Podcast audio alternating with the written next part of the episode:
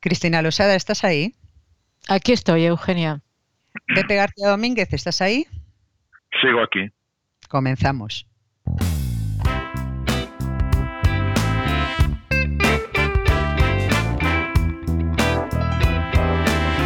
El Búho, con Eugenia Gallo, Cristina Losada y Pepe García Domínguez.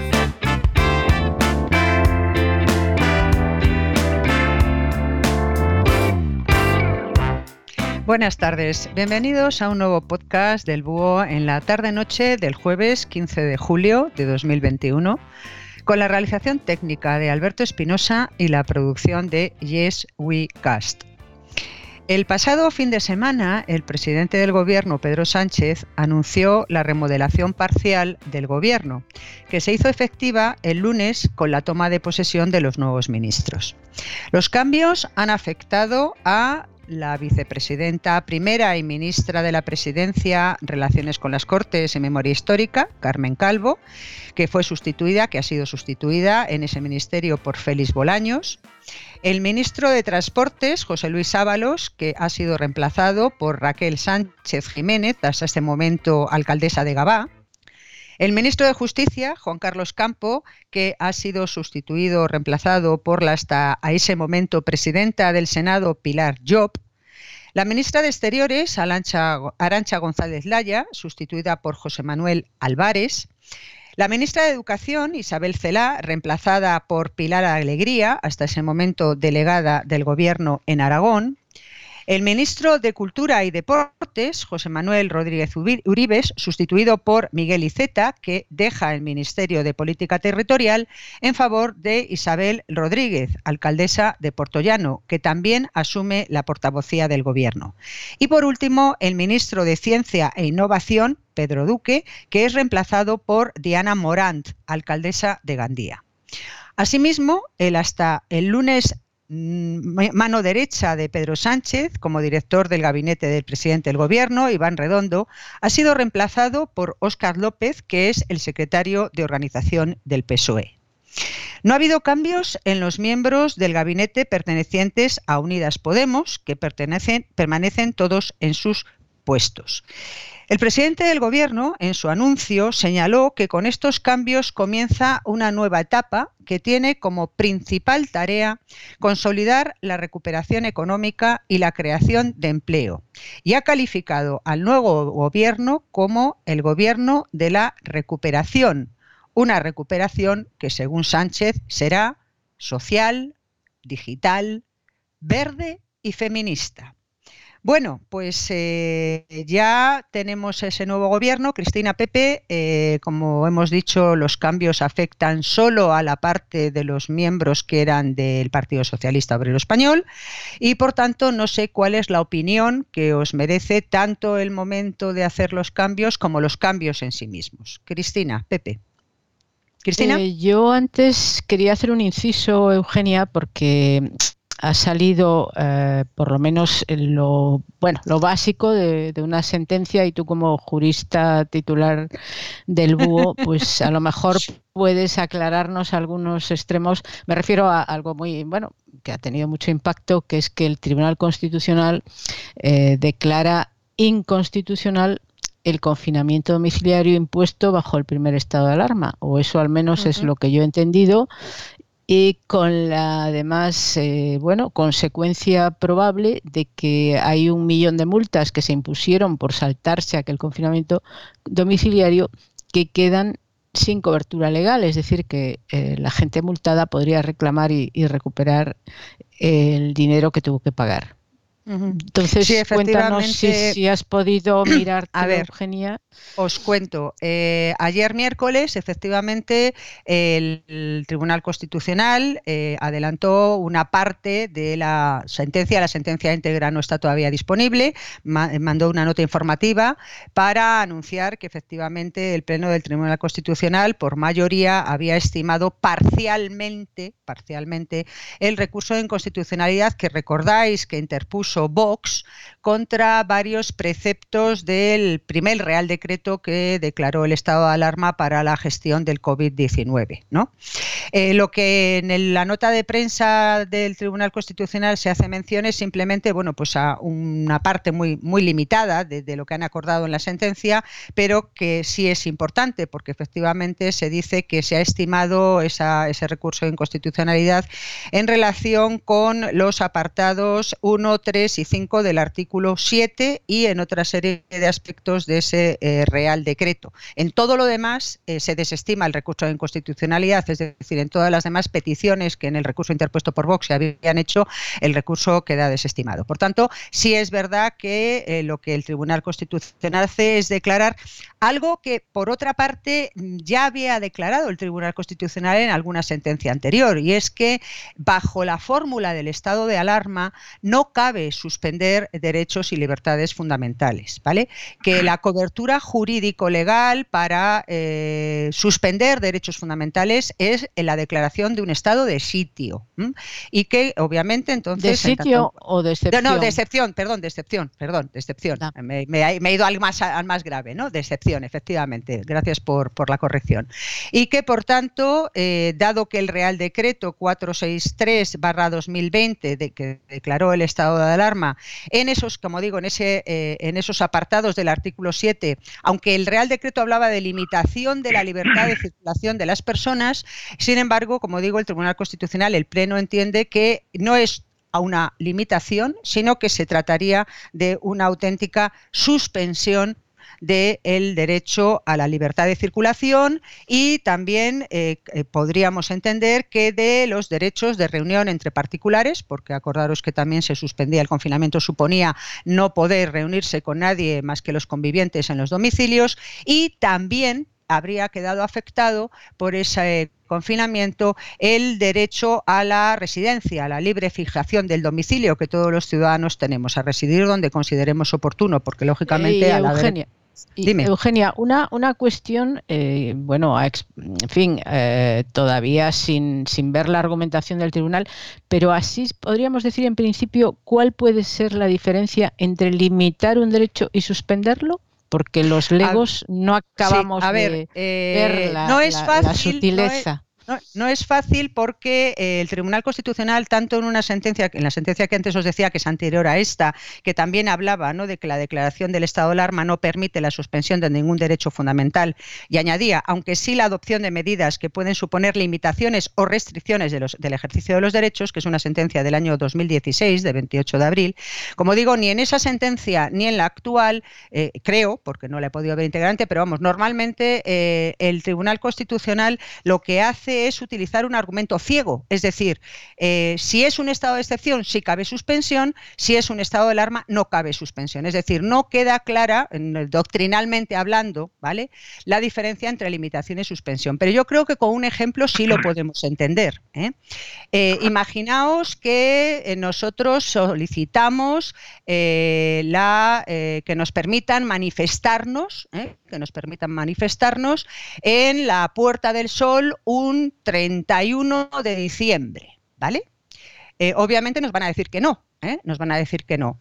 Y por tanto ahí habría una limitación del derecho fundamental de manifestación, pero no una suspensión, porque nos estarían diciendo usted no se puede manifestar en la Puerta del Sol, pero tiene usted cualquier otra zona de Madrid para poder ejercer ese derecho de manifestación, ¿vale? Eso sería limitar el derecho. Decirle a la persona o a las personas, mire, usted no puede hacer tal cosa en este lugar, en este momento, pero en cualquier otro lugar y en cualquier otro momento usted sí lo puede hacer. ¿Qué ocurre? Que la suspensión significa que yo no puedo salir de mi casa en ningún momento y prácticamente para nada, salvo los casos esos excepcionales, que el propio Real Decreto establecía. O sea, la suspensión significa no poder ejercitar mi derecho, ¿vale? La limitación, como digo, lo que sería es no ejercitar mi derecho en las condiciones que yo lo quería ejercitar, pero sí las puedo ejercitar en otras. No sé si con ese ejemplo quedaría clara la diferencia entre limitación y suspensión. Es un ejemplo muy pedestre, podríamos decir, porque realmente, ya os digo, doctrinalmente la diferencia entre un caso y otro es muy sutil, Pero la suspensión significa la incapacidad para ejercitar el derecho, la imposibilidad de ejercer el derecho, mientras que la limitación es yo puedo ejercitar mi derecho, pero hay determinadas situaciones en las que no lo puedo hacer. Y el tribunal, como digo, tanto en aquella sentencia como parece que en la sentencia actual, ha decidido que, o ha considerado que el confinamiento supuso una restricción tan estricta de los derechos que prácticamente era una suspensión y no una limitación. Eso sería sobre la nota que establece el tribunal, lo que se puede deducir, ya os digo, sin ver los fundamentos jurídicos, sin ver la argumentación, etcétera, etcétera. Pepe. Una pregunta inocente, ingenua y del ego. Uy, a ti sí. Te temo mucho con tus preguntas inocentes. No. Es inocente de verdad. Es decir, la cuestión es, al margen de la contradicción en la que incurre Vox, en ese momento lo digo porque Vox presenta una reclamación ante el Tribunal Constitucional considerando que era inviable desde el punto de vista jurídico la primera declaración del estado de alarma, pero paradójicamente Vox votó a favor del estado de alarma, igual que el Partido Popular, en aquella primera declaración. O sea, consideraba que era inconstitucional lo que ellos mismos habían votado, pero eso son contradicciones de Vox. La pregunta que yo quería plantearte es, si el estado de alarma no sirve para suspender derechos fundamentales, ¿para qué sirve? Porque en la Constitución se dice que el estado de alarma es una figura particularmente idónea para las pandemias. Sí. Vale, tenemos una pandemia, no tenemos una invasión militar extranjera, ni un ataque, en fin, de marciano. Tenemos una pandemia. El estado de alarma sirve para las pandemias. Hombre, lógicamente, si tú vas a apelar a una figura constitucional restrictiva de derechos, no será para hacer algo que pueda hacer el alcalde de Albacete. Tendrá que ser, es decir, una medida grave. Si no te permiten meter a la gente en su casa en una situación de pandemia, insisto, ¿para qué sirve? No, vamos a ver, la Constitución, como tú bien dices, y sobre todo la Ley Orgánica de Desarrollo de los Estados de Alarma, Excepción y Sitio, que es la Ley Orgánica 4/1981, establezca que efectivamente el Gobierno puede hacer uso de la declaración del estado de alarma en el caso de crisis sanitarias, epidemias, situaciones de contaminación grave y tal, eso no habilita al Gobierno para extralimitarse y lesionar o vulnerar los derechos fundamentales. Es decir, porque efectivamente tú puedes tomar medidas y las medidas tienen que estar dentro del marco legal. Es decir, para que lo veáis con un ejemplo, si se hubieran limitado a hacer aquellos confinamientos, por llamarlo de alguna manera, que autoriza, por decirlo de alguna forma, la ley de sanidad, la ley de salud pública, no habría habido problema. ¿Vale? Pero es que aquí no había cobertura legal para semejante confinamiento, porque suponía, como digo, ya no limitar el ejercicio de los derechos, sino dejarlos en suspenso. Es decir, tú no podías salir a la calle, salvo para ir a comprar o para ir a la farmacia o para ir al médico. Eso significa que el ejercicio de tu derecho está absolutamente en suspenso. No es que esté limitado, porque la limitación, como te decía antes, significa, oiga, mire, yo no le dejo ir por esta acera porque hay una delegación, una comisaría de policía y, por tanto, impido el paso por esta acera, pero le dejo ir a usted por la acera contraria, y, por lo tanto, su libertad de circulación queda incólume, sino que aquí es, no, usted no sale de casa, y si sale de casa le voy a multar.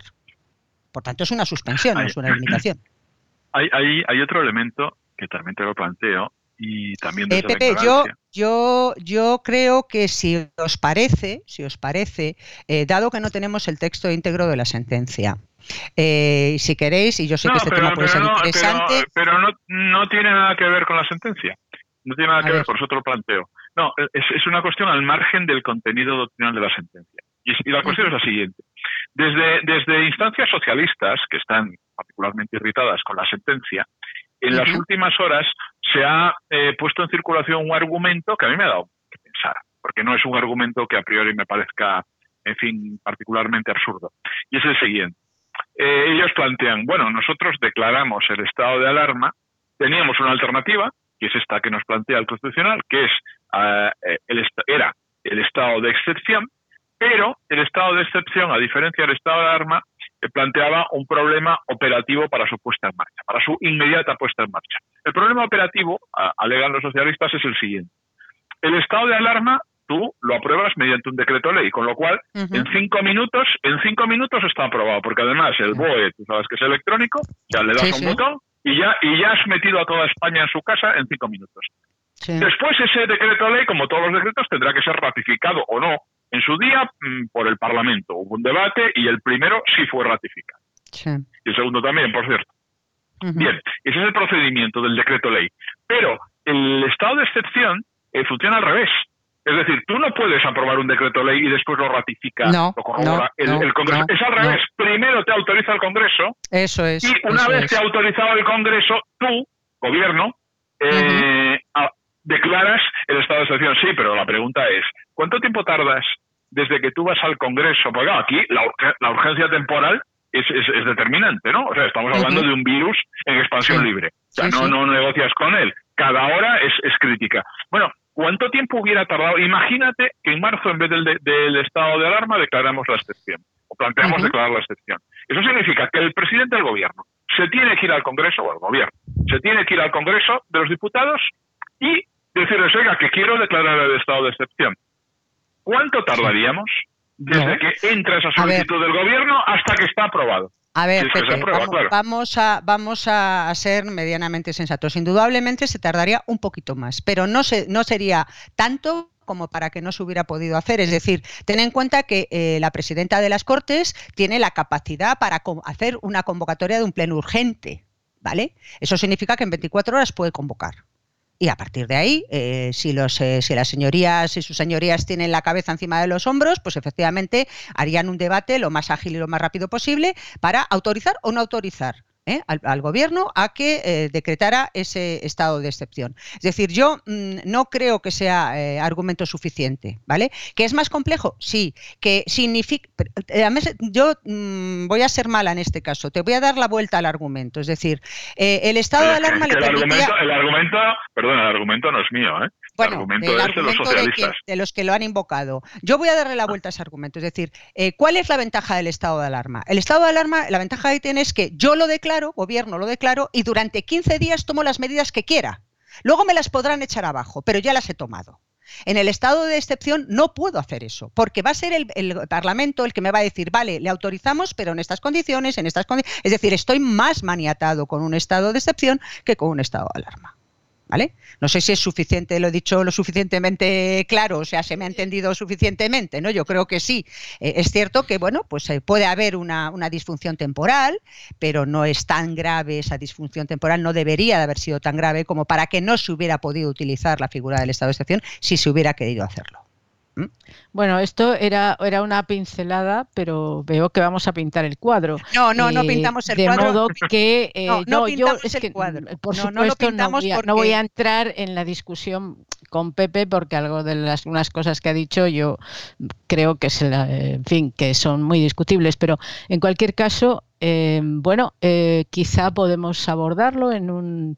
Sí, yo creo que sería lo más conveniente. Si es que vemos que, en fin, que la materia da de sí. Yo creo que cuando tengamos la sentencia, y tened en cuenta que, bueno, por lo menos faltará, yo creo que calcula una semana para que le tengamos el texto íntegro de la sentencia.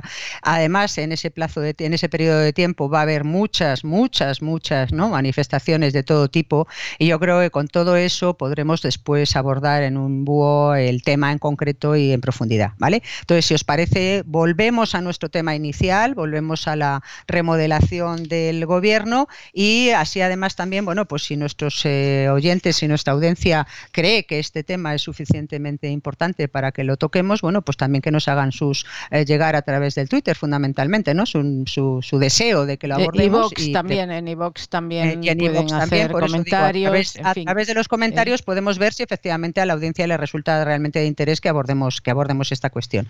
Pero la que la abordemos como solemos abordar nosotros las cosas, con conocimiento de causa, es decir, una vez que tengamos ya todos los datos para poder, bueno, pues criticar o no criticar o justificar lo que ha dicho el Tribunal Constitucional, porque no somos los que no solemos, ¿no?, meternos en comentarios, en análisis que no estén basados en, bueno, en un estudio un poco de los argumentos que se hayan facilitado.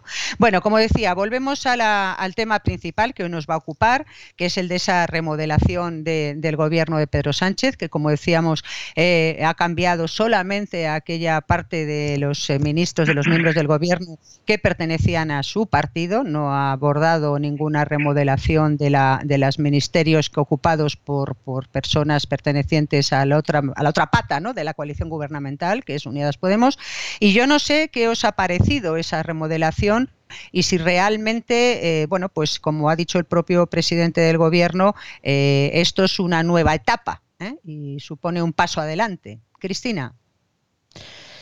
Bueno, yo he hecho un pequeño comentario en un diario sobre esto y, bueno, realmente mi opinión es que se trata de una remodelación de cierta magnitud de la parte socialista. Uno de los primeros asuntos de interés es que efectivamente Podemos, los ministros de Podemos, los controla Podemos, los cambia o los deja de cambiar Podemos, pero no el presidente del gobierno. Esto es, bueno, ni siquiera parece que pueda haber negociado esa remodelación al mismo tiempo que la de los ministros socialistas, lo cual yo creo que es, en fin, una característica extraña, incluso en un gobierno de coalición, porque se supondría, lo lógico es que un gobierno de coalición se plantee en conjunto una remodelación, eso se discuta entre los partidos que forman la coalición y todos, y la remodelación se haga al mismo tiempo de todos los ministros que hay de los distintos partidos. Eso da idea de que hay un gobierno. Aquí la idea es que hay un gobierno y una especie de negociado que funciona por su cuenta, que es el de Podemos y al que no puedes, en fin, que tiene sus propios ritmos y todo esto. La otra cuestión interesante que me pareció de la remodelación es lo que tiene que ver con Iceta y Campo. ¿Por qué los menciono a los dos? Bueno, porque son los dos ministros directamente implicados en la concesión de los indultos. Lógicamente esa ha sido una decisión de conjunto y ha sido una decisión del presidente del gobierno sin duda, pero los que podríamos decir a ojos del público tenían más relación con los indultos eran Iceta, al ser Iceta, es decir, el hombre del PSC, el que da la visión de lo que hay que hacer en Cataluña al Partido Socialista. Y, por otro lado, el ministro de Justicia. Entonces, la salida de Campo, por un lado, y la relegación de Iceta, por otro, puesto que Iceta se le pone en un ministerio, bueno, bastante decorativo, yo creo que tiene interés y que revela cómo esta remodelación es una remodelación debida al desgaste del gobierno, un intento de, en fin, cambiar esa tendencia de desgaste. Puede haber también una pretensión de retirar a una serie de ministros más quemados y, bueno, por otro lado, de tomar distancia de las decisiones propias, de algunas decisiones del propio gobierno, como ha sido la de los indultos con esto de Iceta y Campo que decía. Pero bueno, voy a dejar a Pepe porque yo ya he contado bastante en el diario ese y ahora no quiero alargarme. Pepe, perfecto, Pepe. El diario ese es el diario del Búho. Tendrías que aclararlo, no se trata de ningún periódico digital. Efectivamente, no. Vamos a contarle a nuestros oyentes que Cristina nos ha hecho esta semana un diario del Búho, que como saben nuestros mecenas, son intervenciones de Pepe y de Cristina, verbes e intervenciones sobre un tema de actualidad, que está además restringido solo para los que sean mecenas del Búho. O sea que si alguien tiene interés en profundizar en eso que acaba de decir Cristina, que está muy desarrollado en ese diario, pues ya saben, mecenas del Búho y poder acceder al diario. Pepe.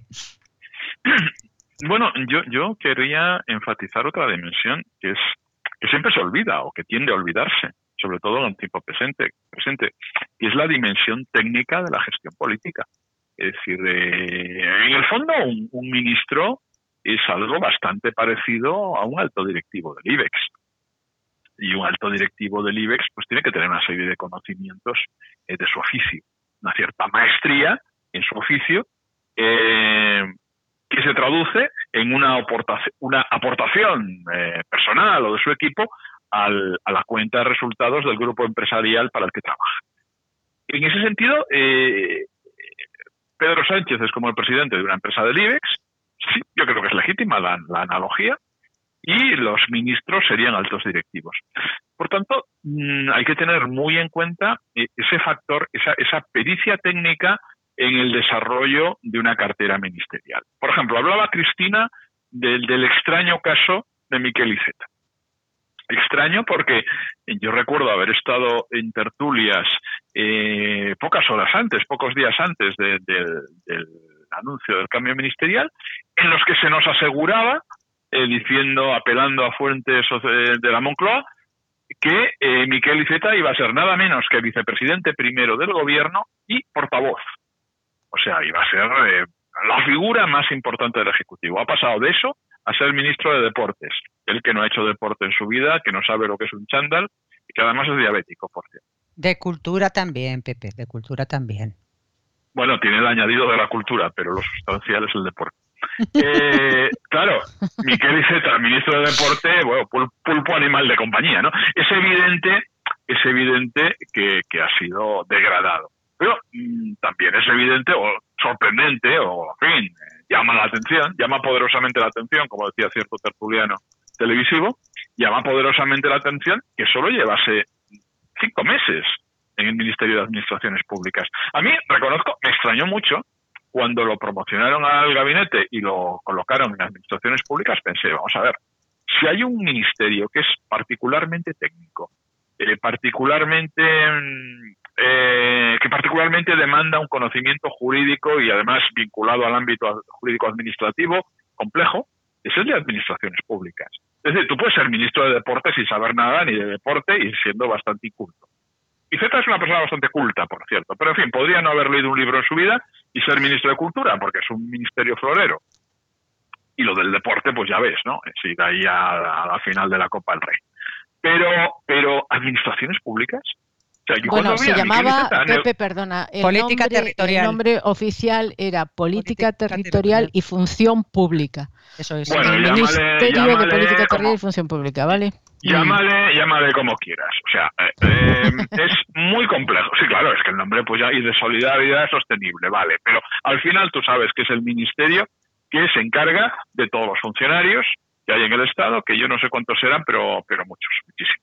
Y hay cuestiones muy, muy complejas, desde todos los puntos de vista y en el ámbito muy técnico, por ejemplo, la de los interinos. La administración española, fundamentalmente la educativa y la sanitaria, está repleta de interinos y esto de resolver esa cuestión a partir de una directiva europea, resolver la cuestión de la estabilidad laboral de los interinos, eso no es ninguna cosa que pueda improvisar un señor que no sabe nada de derecho administrativo, ni del ámbito estatal, ni que no tiene la cabeza en la cabeza del Estado, como la tenía un alto funcionario como era Fraga Iribarren. Me pareció, personalmente, el ministerio menos adecuado para un perfil como el de Iceta, que no es ningún incompetente, pero que de eso no sabe.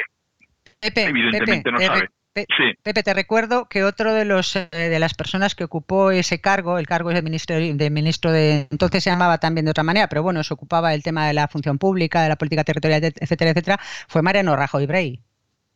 Bueno, pues que Mariano Rajoy Brey no es un bachiller, que yo sepa. Ya, Mariano, por eso Rajoy te digo. Brey, yo creo que es un alto funcionario de toda la vida que ha pasado por 100.000 escalones desde su primer cargo público, que fue presidente de la Diputación de Pontevedra con 23 años, hasta llegar a la presidencia del gobierno. Mariano Rajoy Brey lo ha sido todo, menos alférez provisional, creo que lo ha sido absolutamente todo dentro del Estado. Ese tío sí tiene el Estado en la cabeza y sí tiene un perfil idóneo para ese ministerio. Ahora, Iceta, es decir, oye, no sé qué decirte, no me pegaba.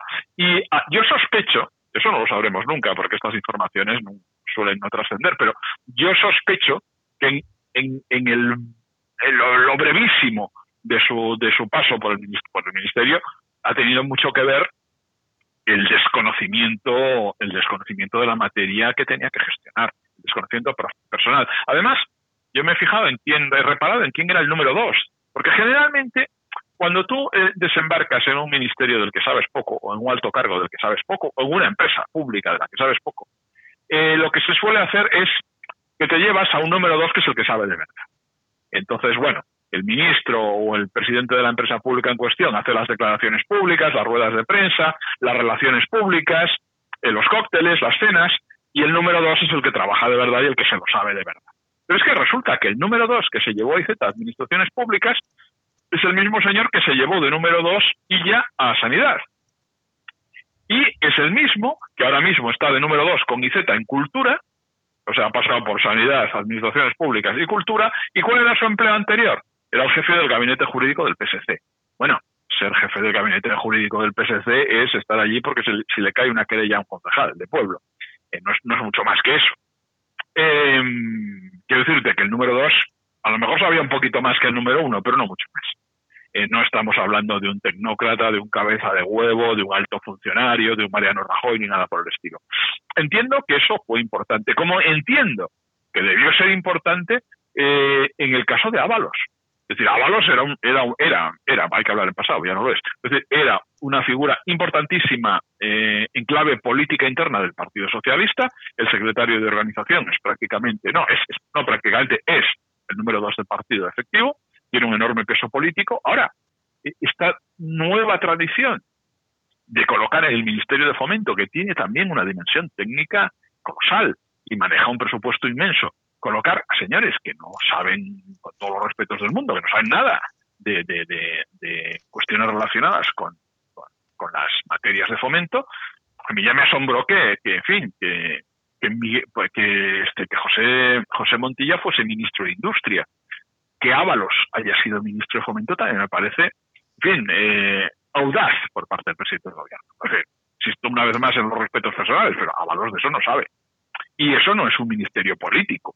Político es, yo qué sé, estar en el Ministerio de la Presidencia, pero estar en Fomento no. El Fomento tiene que ver con decisiones de inversión pública con una complejidad intrínseca enorme. Bueno, yo creo que eso ha influido. Insisto, no nos lo dirán nunca. Como también estoy convencido que ha influido en el cese de la ministra de Exteriores, y eso sí me parece evidente, me parece palmario, la cuestión de la relación con Marruecos. Marruecos está teniendo una actitud muy beligerante contra España desde que se prestó asistencia médica al líder del Frente Polisario. Ahí se dijo, no sé si será cierto, pero en fin, en la prensa se filtró que había una división dentro del gobierno y que el ministro del Interior era contrario a que esa persona fuese atendida dentro de España. Parece que la iniciativa fue de la ministra de Exteriores. Las consecuencias políticas que tuvo eso son de todo el mundo conocidas, con Marruecos, que insiste todavía en crearnos problemas en las relaciones bilaterales. Y, oye, cuando un ministro comete errores que tienen un coste político, lo normal aquí y en todas partes es que te echen. Por tanto, esa dimensión de la incompetencia técnica que tendemos siempre a orillar, yo creo que habría que colocarla en un primer plano y que explicaría parte, no todo, evidentemente, porque yo coincido con Cristina en que estábamos ante un gabinete bastante quemado políticamente y que necesitaba reactivarse cara a la eventual reelección de Sánchez en el 2023. Pero tampoco podemos ignorar estos aspectos, digamos, administrativos de la gestión. Bueno, Cristina, no sé si quieres añadir algo muy rápidamente porque estamos un poco al límite del tiempo de la primera parte del podcast. Si quieres anunciar algo y si no, lo dejamos. Solamente respecto a Iceta, es una pregunta, Pepe, a ver si me la consigue responder brevemente. ¿Por qué crees que Iceta, en su declaración cuando asume el nuevo ministerio o deja el otro, no sé en cuál de los dos momentos, dice, bueno, me fastidia mucho dejar el ministerio en el que estaba? O no lo dice con estas palabras, pero bueno, hace ver que no está satisfecho por el hecho de dejar ese ministerio. Tú que conoces a Iceta, además, ¿por qué crees que lo dijo? ¿Por qué lanza ese mensaje de insatisfacción con que se le aparte de ese ministerio? Hombre, porque está irritado, es evidente, está personalmente irritado. Hombre, es normal, es decir, yo también lo estaría. Y por un elemento añadido, porque tiene algo de humillante, en lo personal, que te envía a deportes. Es decir, cuando se supone que tú eres la figura fundamental, no, te lo digo en serio. O sea, cuando se supone que tú eres la figura fundamental del encaje, de la gran solución al problema histórico del catalanismo, de buscar la tercera vía, de operar de enlace con el independentismo, pero al mismo tiempo buscando cauces federales que lleven a una reforma del orden constitucional. Sí, cuando se supone que tú eres una gran figura con una dimensión histórica de la realidad española, que te digan, no, mira, Miquel, te vas a llevar lo del fútbol y tal. Que más quisiera que llevarlo del fútbol, vas a llevarlo del atletismo, vas a llevarlo del salto con pértiga. Hombre, me lo hacen a mí y a lo mejor dimito. Iceta no dimite porque, en fin, pero se le notaba profundamente irritado. Es una persona que lleva, ya lo he contado muchísimas veces, ¿no? Cuando yo conocí a Iceta, tenemos la misma edad, él tiene 6 meses más que yo, pero él tenía 19 años y yo también, pero es que con 19 años él me recibe en su despacho, cuando yo ingreso al Partido Socialista, él me recibe en su despacho con su secretaria y con su mesa de despacho. O sea, Miguel Iceta, con 19 años, tenía un sueldo, un despacho y una secretaria. Sueldo público, sueldo de partido, una secretaria que compartía con otro, es cierto, pero que trabajaba para él, y su despacho. Es decir, ¿quién tiene un despacho con 19 años, un cargo público, cargo político, no público, institucional? Y sigue ahí hasta los 60 años que tendrá ahora, igual a 61 ya. Es decir, culminar tu carrera, en fin, con ese nivel de importancia, con esas expectativas de llegar a ser vicepresidente, portavoz, etcétera, y que te digan, no, tú salto con pértiga, en fin. Bueno, evidente la derrota, ¿no? Vamos a dejar el salto con pértiga, y vamos a ir avanzando en el análisis de este nuevo gobierno, que creo que hay bastantes más cosas que decir. Como siempre, recordamos que esta primera parte del podcast del Búho está disponible para todos aquellos que la quieran escuchar, pero que para poder acceder a las segundas partes del Búho o para poder escuchar el diario del Búho, ese que decíamos antes que Cristina ha grabado esta semana para nuestros mecenas, hay que ser mecenas, y por tanto recordamos como siempre cómo podemos hacernos mecenas del Búho, Cristina. Para hacernos mecenas del Búho vamos a la plataforma iVoox, donde colgamos nuestros podcasts, o ya a la aplicación de iVoox, y allí en la página que corresponde al Búho verán un botón que pone apoyar. Clican ahí o pueden clicar en cualquier segunda parte de un podcast. Para ello conviene registrarse en la plataforma iVoox con un nombre de usuario y hay que disponer de una tarjeta de crédito o débito o de una cuenta PayPal. ¿Por cuánto se puede uno hacer mecenas del Búho? Bueno, uno se puede hacer mecenas del Búho desde 1,49 € al mes hasta los 50 € al mes. De modo que, Eugenia, como hacemos siempre, vamos a invitar a nuestros oyentes para que se hagan mecenas, porque gracias a ese apoyo podemos seguir grabando estos podcasts. Perfecto. Y además recordar también a nuestros oyentes que en breve los podcasts del Búho también estarán disponibles. Bueno, ya estaba una parte disponible en Apple Podcast, ¿eh? Por tanto, también a través de Apple Podcast pueden seguirlos. Pues estupendo. Hasta aquí la primera parte del podcast del Búho de hoy. El Búho.